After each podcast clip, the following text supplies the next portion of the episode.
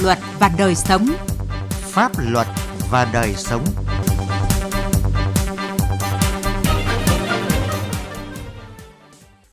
Xin kính chào quý vị và các bạn. Thưa quý vị và các bạn, chương trình Pháp luật và đời sống hôm nay có những nội dung sau. Phú Thọ tăng cường bảo đảm an toàn giao thông trong mùa mưa bão. Để người tham gia giao thông đường thủy mặc áo phao. Cuối chương trình là tư vấn pháp luật về việc thay đổi người đại diện chi nhánh công ty. Trước hết mời quý vị và các bạn cùng theo dõi những thông tin pháp luật đáng chú ý.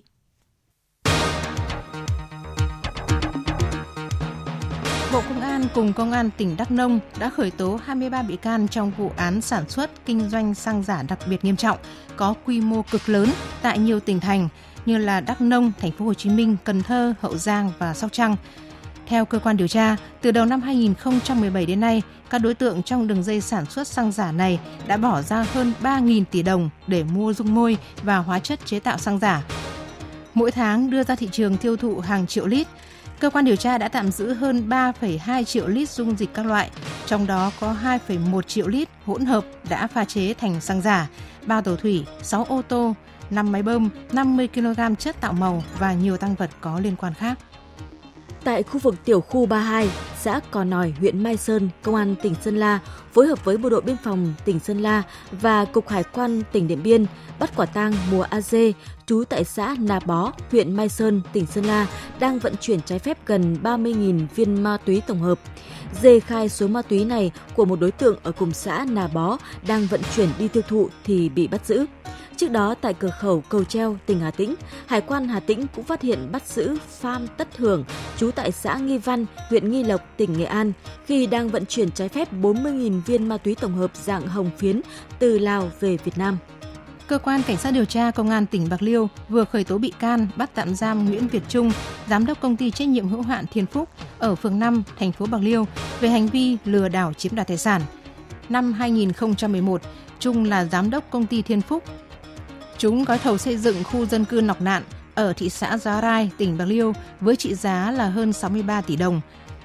Sau đó, công ty xin điều chỉnh quy hoạch phân lô dự án tăng từ 294 nền lên thành 358 nền đất. Dù chưa hoàn thành nghĩa vụ nộp thuế, nhưng Trung đã bán đất nền cho nhiều người dân. Sở Xây dựng tỉnh Bạc Liêu đã thanh tra và phát hiện công ty Thiên Phúc có nhiều sai phạm như không đầu tư cơ sở hạ tầng, thế chấp, cầm cố giấy chứng nhận quyền sử dụng đất ở nhiều nơi, nhận tiền của nhiều người dân nhưng không giao đất, gian dối trong chuyển nhượng quyền sử dụng đất, có dấu hiệu lừa đảo chiếm đoạt hàng chục tỷ đồng. Cơ quan Cảnh sát điều tra Công an huyện Đan Phượng, Hà Nội vừa khởi tố bị can Trần Văn Phương, trú tại huyện Thanh Thủy, tỉnh Phú Thọ về hành vi chống người thi hành công vụ. Trước đó, chiều 29 tháng 5, tổ công tác 141 Công an thành phố Hà Nội làm nhiệm vụ trên tuyến quốc lộ 32 qua địa bàn huyện Đan Phượng, phát hiện Phương đi xe máy không đội mũ bảo hiểm. Tổ công tác ra hiệu lệnh dừng xe kiểm tra. Phương không chấp hành, tăng ga bỏ chạy và tông dập xương đùi phải Trung úy Trần Đoàn thuộc tổ công tác 141 Công an thành phố Hà Nội. Tòa án Nhân dân tỉnh Kiên Giang vừa tuyên phạt Phạm Mạnh Thường, nguyên giao dịch viên Bưu điện huyện Kiên Hải, tỉnh Kiên Giang 14 năm tù về các tội tham ô tài sản và lạm dụng chức vụ quyền hạn chiếm đoạt tài sản. Theo cáo trạng, Thường là giao dịch viên Bưu điện huyện Kiên Hải với nhiệm vụ là thu chi quyết toán và nộp tiền cho Bưu điện huyện Kiên Hải. Do thua cá độ bóng đá, Thường đã lợi dụng việc được giao quản lý tài khoản chuyển tiền nhanh, chuyển tiền khống vào các tài khoản, rồi lấy số tiền đó mang ra trả nợ. Từ ngày 27 tháng 8 năm 2018 đến hết ngày 3 tháng 9 năm 2018, Thường đã thực hiện nhiều lệnh chuyển tiền không thu lợi bất chính hơn 1 tỷ đồng. Ngoài ra còn tham ô hơn 61 triệu đồng là tài chính bưu điện và tiền thu hộ để tiêu xài cá nhân. Pháp luật đồng hành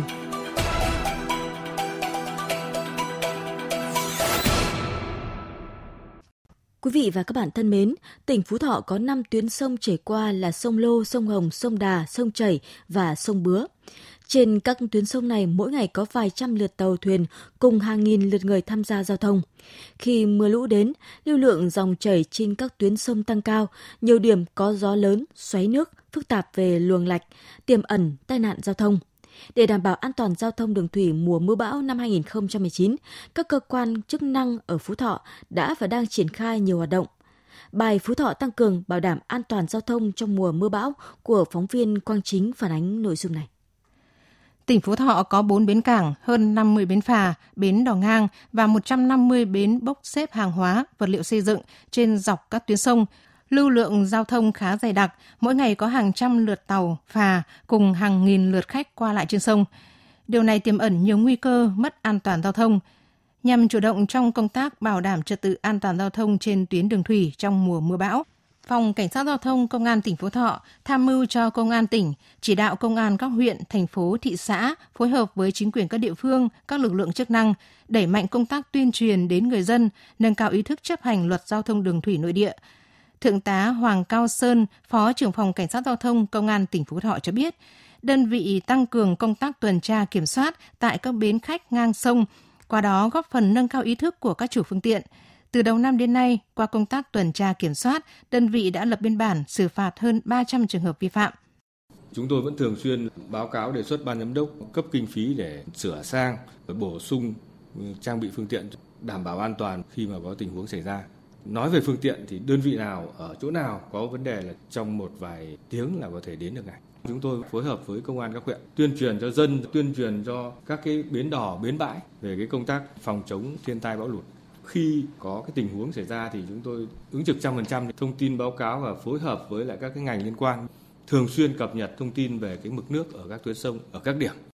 Trên sông Lô, đoạn chảy qua thành phố Việt Trì, tỉnh Phú Thọ, có hai cây cầu là cầu Việt Trì và cầu Hạc Trì, cách nhau 270 mét. Tuyến luồng đường thủy tại khu vực này khá phức tạp bởi khoang thông thuyền của hai cầu là không trùng nhau, Cách thượng lưu khu vực cầu Việt Trì 500 m là ngã ba sông Lô và sông Phó Đáy. Vào mùa lũ, mực nước các sông dâng cao, khoảng cách giữa hai cây cầu nhỏ nên lưu tốc dòng chảy là rất lớn, kết hợp vị trí các khoang thông thuyền tạo dòng nước xoáy gây nguy hiểm cho các phương tiện đi qua. Cách khu vực thượng lưu 400 m, hạ lưu 200 m bên bờ phải sông Lô là cảng Việt Trì và cảng Hải Linh với các mố cầu, cầu cảng xây dựng nhô ra sông cùng các tàu vận tải tập kết bốc xếp hàng hóa, làm cho luồng chạy tàu bị cong, bị cua và tiềm ẩn tai nạn. Ông Trần Xuân Khơi, giám đốc công ty cổ phần quản lý bảo trì đường thủy nội địa số 1 cho biết,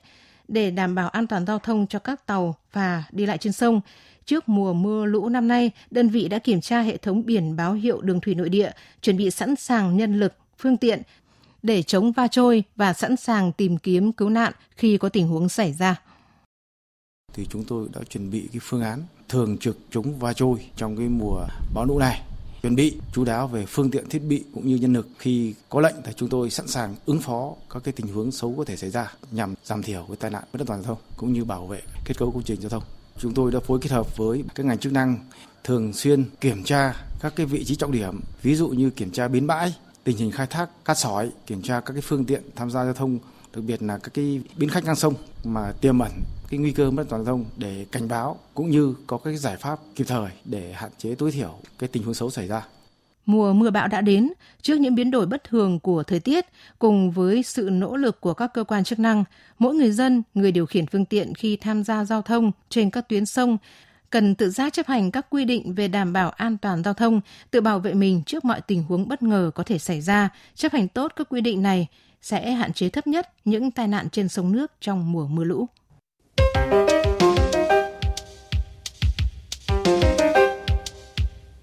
Thưa quý vị, thưa các bạn, từ ngày 1 tháng 7 năm 2016, Nghị định số 132 của Chính phủ quy định về việc xử phạt hành chính trong lĩnh vực giao thông đường thủy nội địa có hiệu lực thi hành.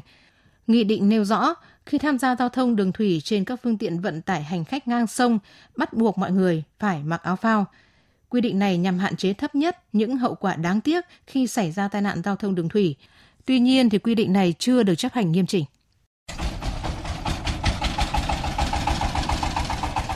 Bến đò Trần Phú trên sông Hồng nối hai bờ phường Trần Phú, quận Hoàng Mai với xã Văn Đức, huyện Gia Lâm, Hà Nội, mỗi ngày chở hàng trăm lượt khách qua sông. Trên mỗi con đò đều được trang bị áo phao và dụng cụ nổi cứu sinh cá nhân. Tuy nhiên thì gần như tất cả khách qua sông không ai mặc áo phao hay cầm dụng cụ nổi và cũng chẳng thấy chủ đò nhắc nhở hành khách phải thực hiện các quy định bắt buộc này. Dù biết khi đi đò không mặc áo phao là nguy hiểm, nhưng anh Phạm Hữu Quý, người thường xuyên qua đò Trần Phú cho rằng mặc áo phao rất bất tiện. Không mặc áo phao thì đương nhiên là nguy hiểm rồi. Ở đó thì người ta cũng trang bị cả áo phao cả phao cứu hộ đấy nhưng mà cũng không mấy ai mặc. Mặc vào nó bất tiện dân người ta vội đi chẳng hạn. Biết thế rồi nhiều khi là tụi mình cũng vội thì lên đò làm chả mặc nữa. Xử phạt người đi đò mà không mặc áo phao và kể người lái đò hay là đúng rất cần thiết rồi các cơ quan chức năng phải tăng cường kiểm tra nhiều hơn thì mới thực hiện được trên các tuyến đường thủy nội địa trên cả nước, hiện có gần 2.300 bến khách ngang sông, trong đó có hơn 400 bến hoạt động không phép. Mỗi năm, các bến khách ngang sông đã tham gia vận chuyển hàng trăm triệu lượt hành khách cùng hàng chục triệu tấn hàng hóa. Song đây cũng là hoạt động còn nhiều tồn tại, có nguy cơ tiềm ẩn gây ra những tai nạn giao thông, mang lại hậu quả đặc biệt nghiêm trọng trên đường thủy nội địa. Phao là một dụng cụ cứu sinh rất cần thiết trên các phương tiện thủy, đặc biệt là phương tiện chở khách ngang sông. Năm 2012, Bộ Giao thông Vận tải đã ban hành thông tư số 15 quy định tất cả hành khách, người lái phương tiện vận tải hành khách ngang sông phải mặc áo phao trong suốt hành trình di chuyển đến khi cập bến an toàn. Trước đó, từ năm 2005, Ủy ban An toàn Giao thông Quốc gia đã có cuộc vận động người đi đò mặc áo phao. Tuy nhiên, người dân vẫn còn chủ quan với chính tính mạng của mình khi tham gia giao thông trên sông nước. Trả lời câu hỏi vì sao không mặc áo phao khi đi đò, chị Nguyễn Hồng Thắm ở xã Văn Đức, huyện Gia Lâm, thành phố Hà Nội nói cứ đi như này chứ còn có biết đâu còn hôm nào mà người ta bảo mặc thì lại mặc thì đò người ta bảo thế nào thì mình theo thế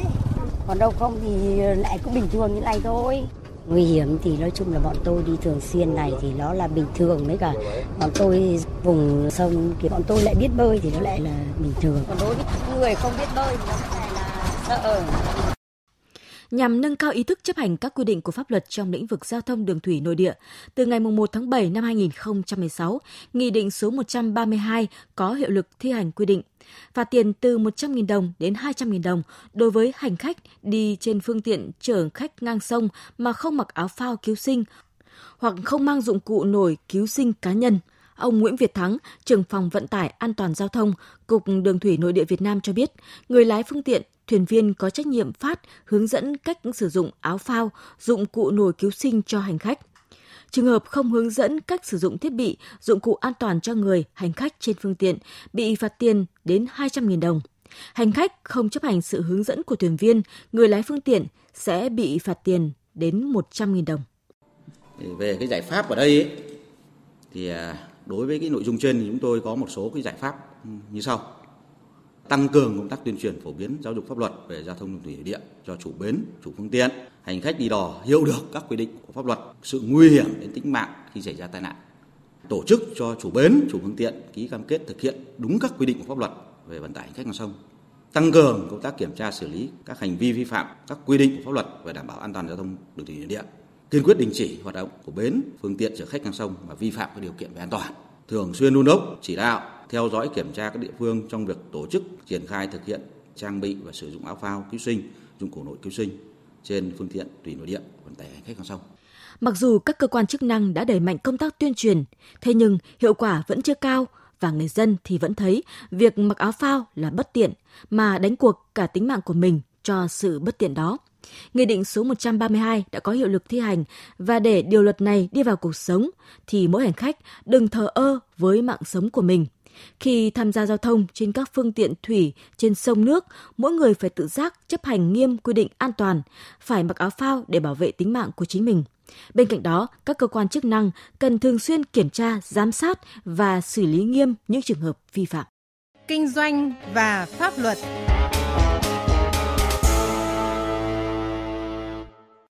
Thưa quý vị, thưa các bạn, trong quá trình hoạt động, vì lý do nhân sự hay vì lý do khách quan dẫn đến việc thay đổi người đại diện chi nhánh công ty, người đại diện cho chi nhánh giữ vai trò quan trọng, đại diện cho chi nhánh thực hiện các hoạt động kinh doanh sản xuất tham gia các quan hệ khác nhau.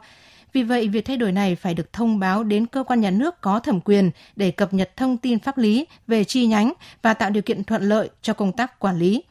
Về nội dung này, phóng viên Đài tiếng nói Việt Nam có cuộc trao đổi với luật sư Trần Tuấn Anh, giám đốc công ty luật Minh Mạch, đoàn luật sư thành phố Hà Nội. Mời quý vị và các bạn cùng nghe. À, thưa luật sư ạ, ờ, pháp luật hiện nay thì quy định như thế nào về người đứng đầu ờ, chi nhánh của công ty ạ? Người đứng đầu chi nhánh thì theo quy định của luật doanh nghiệp năm 2014 ấy, thì quy định cụ thể như sau. Tức là người đứng đầu chi nhánh thì có thể là người lao động trong công ty, cổ đông thành viên trong công ty hoặc là người đại diện theo pháp luật của công ty không thuộc các cái đối tượng quy định tại khoản 2 điều 18 luật doanh nghiệp, tức là những đối tượng cấm thành lập doanh nghiệp. Tổ chức cá nhân sau đây thì không có quyền thành lập và quản lý doanh nghiệp tại Việt Nam. Thứ nhất, đấy là cơ quan nhà nước, đơn vị vũ trang nhân dân sử dụng tài sản nhà nước để thành lập doanh nghiệp, kinh doanh thu lợi riêng cho cơ quan mình. Thứ hai là cán bộ công chức viên chức theo quy định của pháp luật về cán bộ công chức viên chức. Và thứ ba là sĩ quan, hạ sĩ quan, quân nhân chuyên nghiệp, công nhân viên chức, quốc phòng trong các cơ quan đơn vị thuộc quân đội nhân dân uh, sĩ quan hạ sĩ quan chuyên nghiệp trong các cơ quan đơn vị thuộc công an nhân dân Việt Nam trừ những người được cử làm đại diện theo ủy quyền để quản lý phần vốn góp của nhà nước tại doanh nghiệp. Thứ tư đấy là cán bộ lãnh đạo quản lý nghiệp vụ trong doanh nghiệp nhà nước trừ những người được cử làm đại diện theo ủy quyền để quản lý phần vốn góp của nhà nước tại doanh nghiệp khác. Thứ năm đấy là người chưa thành niên người bị hạn chế năng lực hành vi dân sự hoặc bị mất năng lực hành vi dân sự tổ chức không có tư cách pháp nhân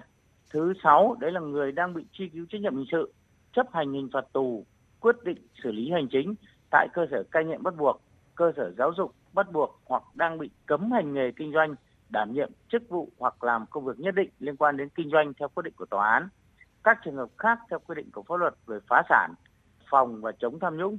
Trường hợp cơ quan đăng ký kinh doanh có yêu cầu thì người đăng ký thành lập doanh nghiệp phải nộp phiếu lý lịch tư pháp cho cơ quan đăng ký kinh doanh như vậy trừ những cái đối tượng mà tôi vừa nêu tại khoản 2 điều 18 luật doanh nghiệp năm 2014 còn lại là những người không thuộc trường hợp nêu trên thì đều có thể là người đứng đầu chi nhánh theo quy định của pháp luật. À, khi thay đổi người đứng đầu, người đại diện chi nhánh thì doanh nghiệp cần phải thực hiện những cái thủ tục gì theo luật sư? Liên quan đến cái thủ tục thay đổi người đứng đầu chi nhánh, người đại diện của chi nhánh thì uh, khi thay đổi đối với người đại diện của chi nhánh doanh nghiệp cần chuẩn bị hồ sơ để gửi đến văn phòng đăng ký kinh doanh nơi đặt trụ sở của chi nhánh. Hồ sơ thì gồm có là chứng minh thư nhân dân, hộ chiếu hoặc căn cước công dân của người đứng đầu chi nhánh. Đối với lại tài liệu này thì cần phải có bản sao chứng thực. Thứ hai là có văn bản ủy quyền cho người thực hiện thủ tục.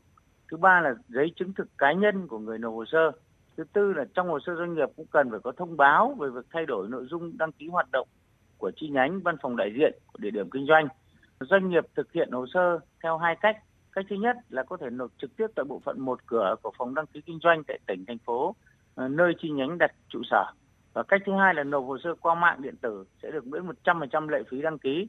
Và lưu ý là hiện tại đối với phòng đăng ký kinh doanh thành phố Hà Nội thì yêu cầu các doanh nghiệp nộp hồ sơ 100% qua mạng. Do đó nếu mà chi nhánh tại Hà Nội thì ờ, phải nộp hồ sơ qua mạng và không được nộp hồ sơ trực tiếp tại phòng đăng ký kinh doanh. Xin cảm ơn luật sư ạ. Chương trình Pháp luật và đời sống hôm nay xin dừng lại tại đây. Chương trình do biên tập viên Quang Chính thực hiện. Xin chào và hẹn gặp lại quý vị trong các chương trình sau.